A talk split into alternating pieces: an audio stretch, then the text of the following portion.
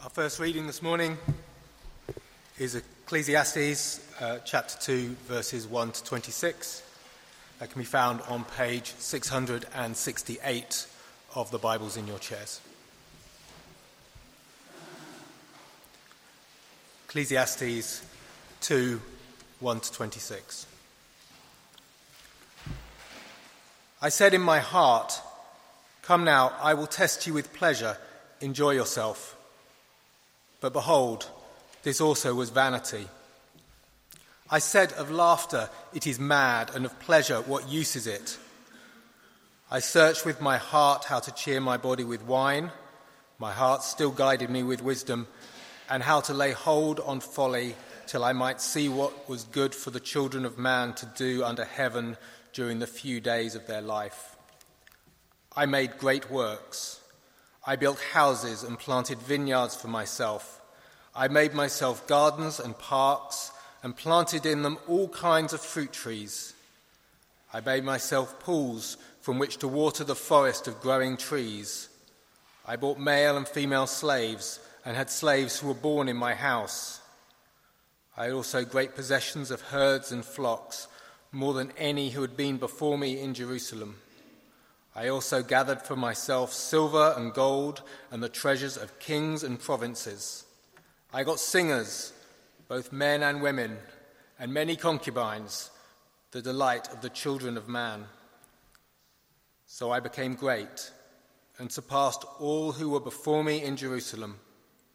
Also, my wisdom remained with me. But whatever my eyes desired, I did not keep from them. I kept my heart from no pleasure, for my heart found pleasure in all my toil, and this was my reward for all my toil. Then I considered all that my hands had done and the toil I had expended in doing it, and behold, all was vanity and a striving after wind. There was nothing to be gained under the sun. So I turned to consider wisdom and madness and folly. For what can the man do who comes after the king? Only what has already been done. Then I saw that there is more gain in wisdom than in folly, as there is more gain in light than in darkness. The wise person has his eyes in his head, but the fool walks in darkness. And yet I perceived that the same event happens in all of them. Then I said in my heart, What happens to the fool will happen to me also. Why then have I been so very wise? And I said in my heart that this also is vanity. For of the wise of the fool there is no enduring remembrance, seeing that in the days to come all will have been long forgotten. How the wise dies just like the fool. So I hated life, because what is done under the sun was grievous to me, for all is vanity and a striving after wind. I hated all my toil in which I toil under the sun, seeing that I must leave it to the man who will come after me, and who knows whether he will be wise or a fool. Yet he will be master of all for which I toiled and used my wisdom under the sun. This also is vanity. So I turned about and gave my heart up to despair over all the toil of my labors under the sun, because sometimes a person who has toiled with wisdom and knowledge and skill must leave everything to be enjoyed by someone who did not toil for it. This also is vanity and a great evil. What has a man from all the toil and striving of heart with which he toils beneath the sun? For all his days are full of sorrow, and his work is a vexation. Even in the night, his heart does not rest. This also is vanity. There is nothing better for a person than that he should eat and drink and find enjoyment in his toil. This also, I say, is from the hand of God, for apart from him, who can eat or who can have enjoyment? For to the one who pleases God has given wisdom and knowledge and joy, but to the sinner he has given the business of gathering and collecting, only to give to one who pleases God. this also is vanity and a striving after wind.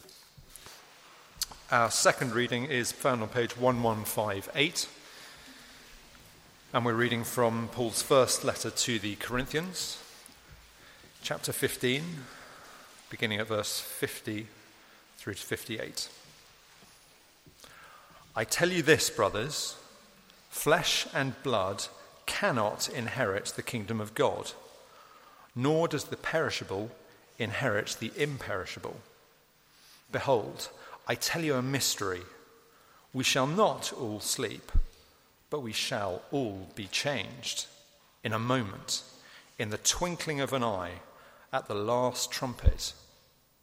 For the trumpet will sound, and the dead will be raised imperishable, and we shall be changed. For this perishable body must put on the imperishable, and this mortal body must put on immortality.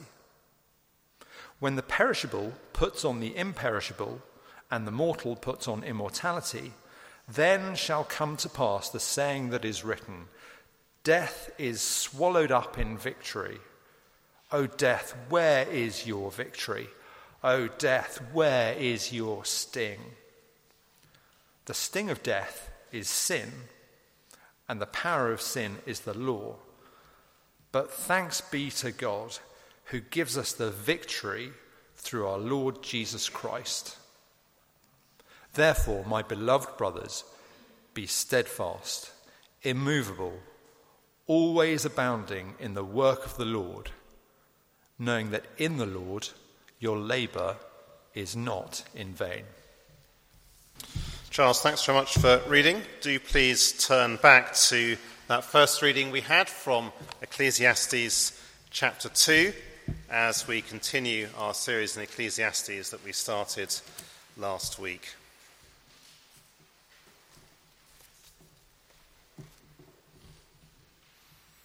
And let me pray for us. Let's pray.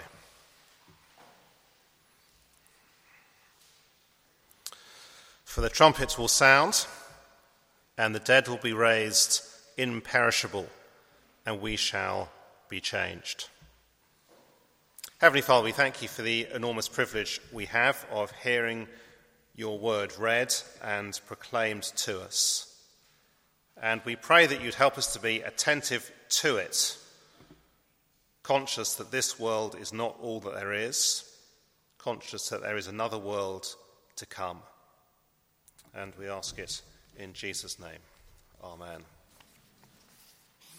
Well, our aim this morning, as we look at Ecclesiastes chapter 2, is that we invest our lives, our energy, our talents, our ambitions, and our resources in the right things, in things that are of real, lasting significance and substance, rather than in things which are simply here today and gone tomorrow.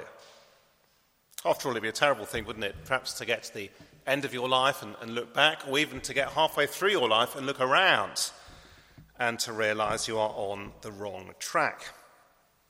It's why I've called this series of talks Making the Most of Life. Because in His great kindness, God has given us the book of Ecclesiastes to enable us to do just that. It may be that you are starting out in life asking, uh, What am I going to do with my life? It may be that you're in midlife and you are able to, to survey, if you like, the life that you have built around you. Or it may be that you are towards the end of life. It may be that you're here this morning as a Christian believer. It may be that you're an inquirer. It may be that you're a skeptic. Because remember what we saw last week Ecclesiastes describes the world that we all live in. It's how the book starts. Just flick back to chapter 1, verse 2. Vanity of vanities, says the preacher. All is vanity. Life is like taking a deep breath on a cold day. You breathe in, you breathe out, you see the breath for a moment, and then it's gone. So brief, so short. Ecclesiastes describes a world, our world, under the wrath of God. It describes what it's like to live outside the Garden of Eden. A world in which everything has been caught up and swept away by this tsunami of sin. Everything is spoilt, everything is perishing, everything is distorted. If you missed last week's talk, do catch up online. Now, I imagine perhaps some of us, uh, looking at Ecclesiastes chapter 1, we might have thought, yes, immediately I recognize this is the world in which I live. But perhaps others, if we are honest with ourselves, were struggling. Perhaps you're thinking to yourself, well, hang on a moment, surely the things I invest myself in, surely they are substantial, surely they are significant and lasting and worthwhile. And that, I think, is why we need to listen to chapter 2 to persuade us that they are not. Because Ecclesiastes was written either by King Solomon, King Solomon himself, or by someone expressing Solomon's thoughts. Solomon, king of Israel, when the nation was at the height of its power. Just look at chapter 1, verse 13. And I applied my heart to seek and to search out by wisdom all that is done under heaven. It's as if Solomon says, with all the resources of my kingdom at my disposal, I set out to make a study of what people do to find out what's really worth living for. Is there anything in life that isn't like a breath, a mist, here today, gone tomorrow? And of course, Solomon can do what we can't do simply because he had the resources. We can only think to ourselves, can't we? Well, if only I had a million, life would be great. If only I could live there, life would be wonderful. If only, if only, if only, and for most of us at least, it remains an if only. But not for Solomon. He could do the things that we can only dream about. And yet, what is his conclusion? Spare yourself the effort. It is all vanity. You'll see on the outline on the back of the service sheet there are two headings. First of all, all is vanity, verses uh, 1 to 23 of chapter 2, as Solomon in turn gives himself to pleasure, wisdom, and work. Let's look at each in turn. Firstly, pleasure is vanity. Verse 1 I said in my heart, Come now, I'll test you with pleasure. Enjoy yourself. But behold, this also was vanity. In our world, which says that materialism and pleasure are the key to the good life, I take it these verses are timeless. What about laughter? Verse 2 It's mad. It's striking how many famous comedians have battled with depression. The comic actor Robin Williams, who died in 2014, said, You're only given a little spark of madness, and if you lose that, you are nothing. What about pleasure? Freddie Mercury singing Don't Stop Me Now because I'm having a good time. And the conclusion, verse 2 What use is it?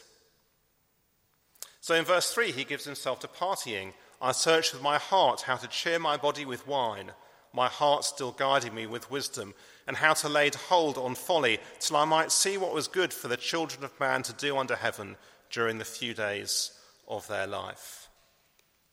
But that too is vanity. I take it it's why Christmas Day can so often be one of the most stressful days of the year, uh, because there's so much expectation. Expectation is riding high. Too much expectation for a single day to possibly deliver, and it can leave a frustrating or bitter taste. So Solomon gives himself to great projects. Verse 4 I made great works, I built houses and planted vineyards for myself. I made myself gardens and parks and planted in them all kinds of fruit trees. I made myself pools with which to water the forest of growing trees. He builds houses, palaces, gardens, uh, parks, grand designs, House and Gardens magazine has nothing on him. Then in verses 7 and 8, we see something of his staggering wealth, his, his prosperity, his possessions. Verse 4 more than any other person who had been king in Jerusalem before him. In verse 8, he gathers silver, gold, the treasures of kings and provinces. And then, verse 8 as well, there is sexual pleasure, the delight of the children of man. Such an evocative phrase. Uh, perhaps of all the things that promise to capture our hearts, sex holds out the most. And remember, of course, this was King Solomon. When the Queen of Sheba came to visit and saw the splendor of his kingdom, we're told it took her breath away. Unlike us who so often long for these things, and yet we can't have them, Solomon denied himself nothing. Verse 10 Whatever my eyes desired, I did not keep from them. Yet what is his verdict? Verse 11 Then I considered all that my hands had done and the toil I'd expended in doing it, and behold, all was vanity and a striving after wind, and there was nothing to be gained under the sun. That word considered literally means faced. In other words, this is the point where Solomon faces reality. And what does he say of his achievements? Just like striving after the wind. Have you ever caught the wind? A pointless exercise. The actor Jim Carrey said in an interview recently I wish everyone could get rich and famous and do everything they ever dreamt of so that they can see it is not the answer. Pleasure is vanity. Secondly, wisdom is vanity, verses 12 to 17. Verse 12 So I turn to consider wisdom and madness and folly. Wisdom, or as we might say, learning, education. Not simply the wisdom of the academic or the ivory tower, but the all pervasive idea that through knowledge and education, I can come up with the answers, that we can kind of think our way to satisfaction. After all, in the 21st century, we have more knowledge at our fingertips than any previous generation. If we don't have the answers, then Google and Alexa do. The assumption that knowledge will give me the edge, uh, briefings to help me with my business or whatever it is, travel books to enhance my leisure and holiday time, knowledge rules. And yes, there's a, there's a gain of sorts in knowledge. Verse 13 Wisdom is better than folly, just as light is better than darkness. Yes, wisdom enables you to negotiate life better. A good education enables you to negotiate life better. Knowledge is interesting, it's stimulating while you do it. But at the end of the day, am I any more fulfilled? Deep down, am I any more satisfied? No, it is still vexation, it is still sorrow. Many people down the years have realized that. In terms of uh, human wisdom, there were probably no two bigger brains than Albert Einstein and Bertrand Russell. They got together once and they wrote a booklet. It includes the line We found that the people who know the most are the most gloomy. I don't know what the rest of the booklet was, whether it is a cheerful booklet or not, but it doesn't sound very cheerful, does it? And here's why because you see, verse 14 reminds us that death comes to everyone. The same event happens to them all. It renders wisdom pointless, verse 15. What happens to the fool will happen to me also. Ultimately, it too is vanity and will be forgotten. Verse 16 For of the wise as of the fool there is no enduring remembrance, seeing that in the days to come, all will be long forgotten. How the wise dies just like the fool. And his conclusion again, verse 17 all is vanity and a striving after the wind. Pleasure is vanity, wisdom is vanity, work is vanity, verses 18 to 23. Because surely here of all places, At least this is what our culture says to us. Surely here, of all places, in work, we'll find meaning and satisfaction and something that isn't vanity. It's what we're told all the time, isn't it? Fed up with commuting? Work at home. Life will be wonderful. Fed up with the kids? Go back to work. Life will be fulfilling. Not yet reach your potential, not satisfied in your job? Get another one. Or if you are at school, you know, where you're encouraged to, to look for and to strive for that dream career, which is going to be everything you ever wanted. Now, Solomon's achievements were brilliant. But again, death renders work complete vanity. Verse 18 I hated all my toil, in which I toil under the sun, seeing that I must leave it to the man who will come after me. And who knows whether he'll be a wise or a fool? Yet he'll be master of all for which he toiled, and I used my wisdom under the sun. This also is vanity. Who knows whether the fruits of our toil and labour and hard work will be inherited by someone who is wise or foolish? And Solomon's fears were not misplaced. After his death, his son became the ruler of his kingdom, and the kingdom was divided, its greatness and splendour gone forever. It blows your inheritance planning, doesn't it? Completely out of the water. Verse 21 Because sometimes a person who has toiled with wisdom and knowledge and skill must leave everything to be enjoyed by someone who did not toil for it. This also is vanity and great evil. Even if your kids do manage to avoid paying inheritance tax, will they live forever? No. Will they treasure and value the toil and uh, everything you have built up, the fruit of your labor? Not necessarily. Might they use your uh, money and uh, everything you leave to them foolishly? Quite possibly. Everything you do at work will ultimately fail. Verse 22 What has a man from all the toil and striving of heart for which he toils beneath the sun? For all his days are full of sorrow, and his work is a vexation. Even in the night, his heart does not rest. This also is vanity. But notice it's not just that death renders work and toil vanity, it's the, it's the effort and energy that's involved in trying to hold on to everything in the meantime. Verse 23 even in the night, his heart doesn't rest sorrow, anxiety, worry. It's estimated that Simon Cowell is worth over 300 million pounds thanks to the success of the X Factor and Britain's Got Talent franchises. And yet, there's a very revealing line in his biography that simply reads He can never relax for fear that his power will ebb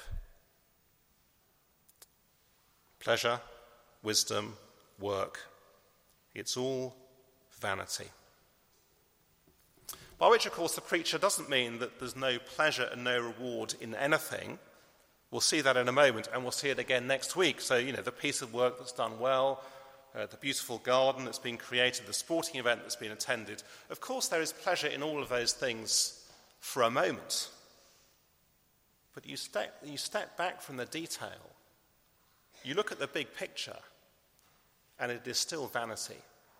It's here today, and it's gone tomorrow.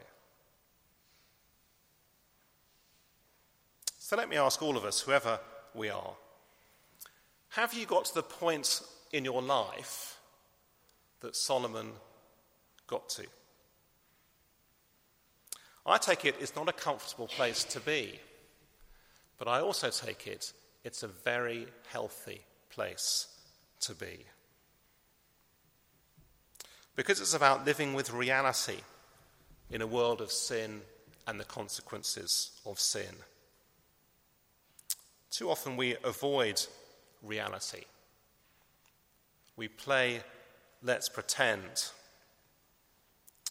Let's pretend that if we excel academically or at sport, all will be well. Let's pretend if we get that promotion or bring up uh, children who get good jobs and do well in life that we'll feel significant and leave a lasting legacy behind us.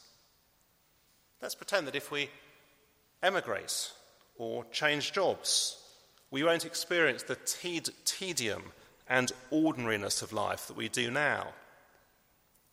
Let's pretend that if we move house, we'll be happy and we'll never want to move house again. Let's pretend that if we end one relationship and start a new one, we won't ever feel trapped. Let's pretend that if we got married or if we married someone else, we'd be content. Let's pretend that if we had more money, just that amount of money, we'd be satisfied. Let's pretend that one day we'll have all the time we need to sort everything out and to be the kind of person I want to be. Let's pretend that we can break the cycle of repetition and finally arrive in a world that is free from weariness and free from vanity. The teacher's conclusions may shock us. But remember that God has given us the book of Ecclesiastes not because he wants to spoil our fun, but as an act of kindness. He wants to spare us the, the misery, the constant search of Solomon of looking back on our lives and saying, all the things I've invested in and spent my time and energy on, it's all vanity. So, what are you living for? A promotion? That dream job, your social life? Knowledge, qualifications, retirement? They're all vanity. We are to learn from Solomon as he takes a pin to each of those balloons and pops them. There's nothing there. Don't chase after them. Don't waste your life investing in things that are vanity, they'll soon be gone. Don't waste your life chasing after the wind.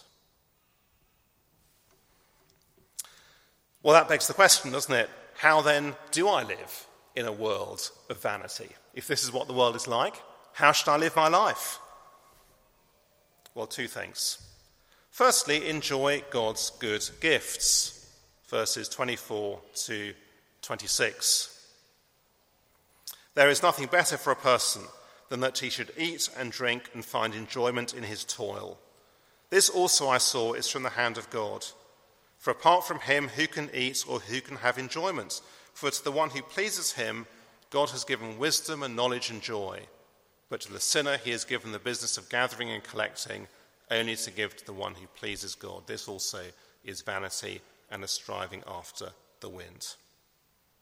I wonder if you notice that so far in Ecclesiastes chapter 2, there has been no mention of God whatsoever.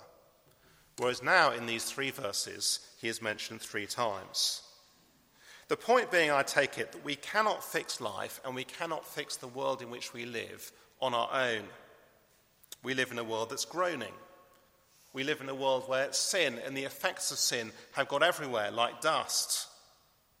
The good life will never come we need to repent of thinking that it will, or that somehow we can create it ourselves, either through pleasure or wisdom or education or work, and so on. Because, of course, the truth is that only God can fix our world. Indeed, He will. Wonderfully, when the Lord Jesus returns at the end of history, when He comes to bring in His new heavens and the new earth, He will fix life and in the meantime, because God is a generous God, we are to enjoy his good gifts. Verse 24 if He has given you food and drink, if he's given you work to enjoy, I take it not, necessar- not necessarily uh, paid work, then enjoy these things. Uh, thank God for them. Plenty of people in the world don't have those things. What do you say? Hasn't the teacher just said that these things are vanity? Well, yes, but there are still things that we can enjoy in life. What spoils them is our hunger to get far more out of them than they can give. When we expect them to provide meaning and satisfaction and fulfillment, when we expect them to be substantial and lasting. In other words, when we forget that they are simply vanity here today and gone tomorrow. Enjoy God's good gifts. And we'll think more about that next week because uh, we see the same refrain running through uh, chapter 3. But before we close, there's a second way in which we are to live in a world of vanity. And I'd like us to turn to that second reading which we had from 1 Corinthians chapter 15.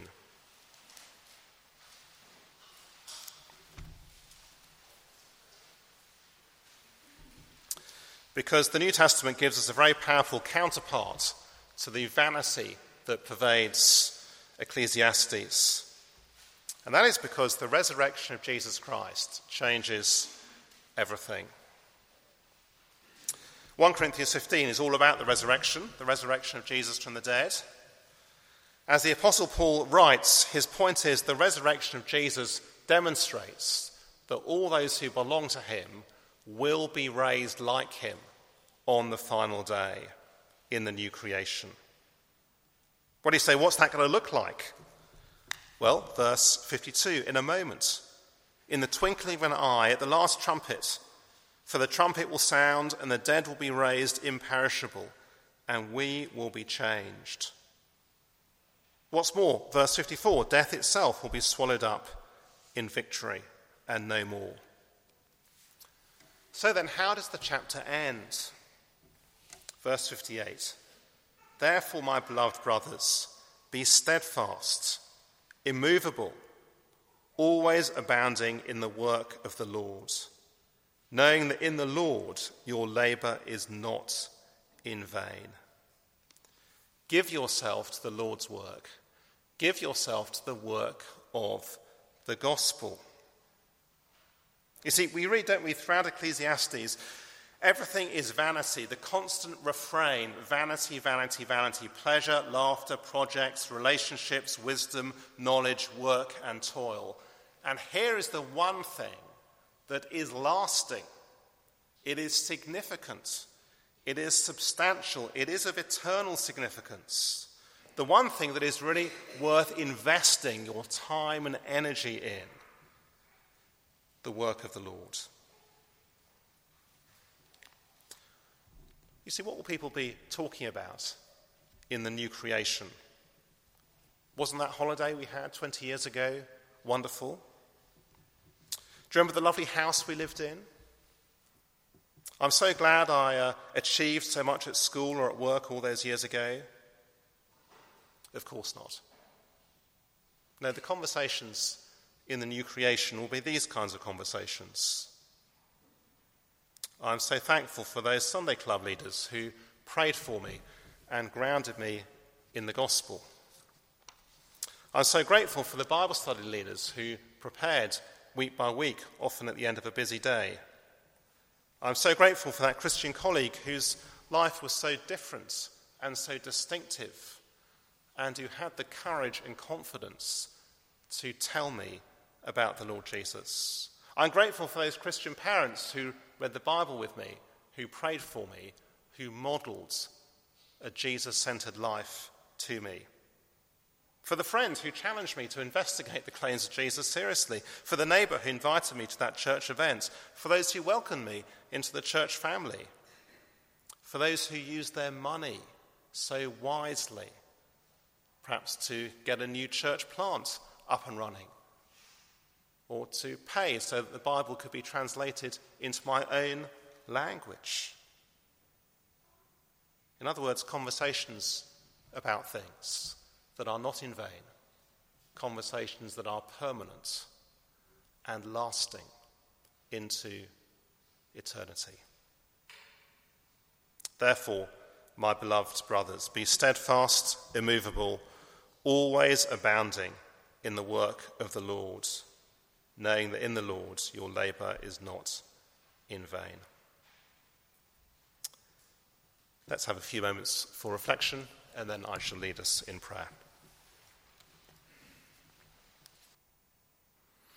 Everything is vanity, a striving after the wind. Heavenly Father, we thank you very much for the great gift that Ecclesiastes is to us. Thank you for the way in which you help us to see so clearly the nature of the world in which we live, where everything is uh, racked by sin and the consequences of sin. And we uh, thank you, Heavenly Father, in, in this world where everything is so short and brief and so fleeting. Thank you for this glorious reminder that the work of the Lord Jesus, the work of the gospel, is significant and substantial and wonderfully lasting into eternity. And we pray, therefore, for your mercy on us. Please would you uh, convict us of wrong attitudes where we live as if fleeting things are permanent things. And we pray for all of us individually and as a church family. Please would you help us to give ourselves to the work of the gospel, the work of the Lord Jesus. And we ask it in his name. Amen.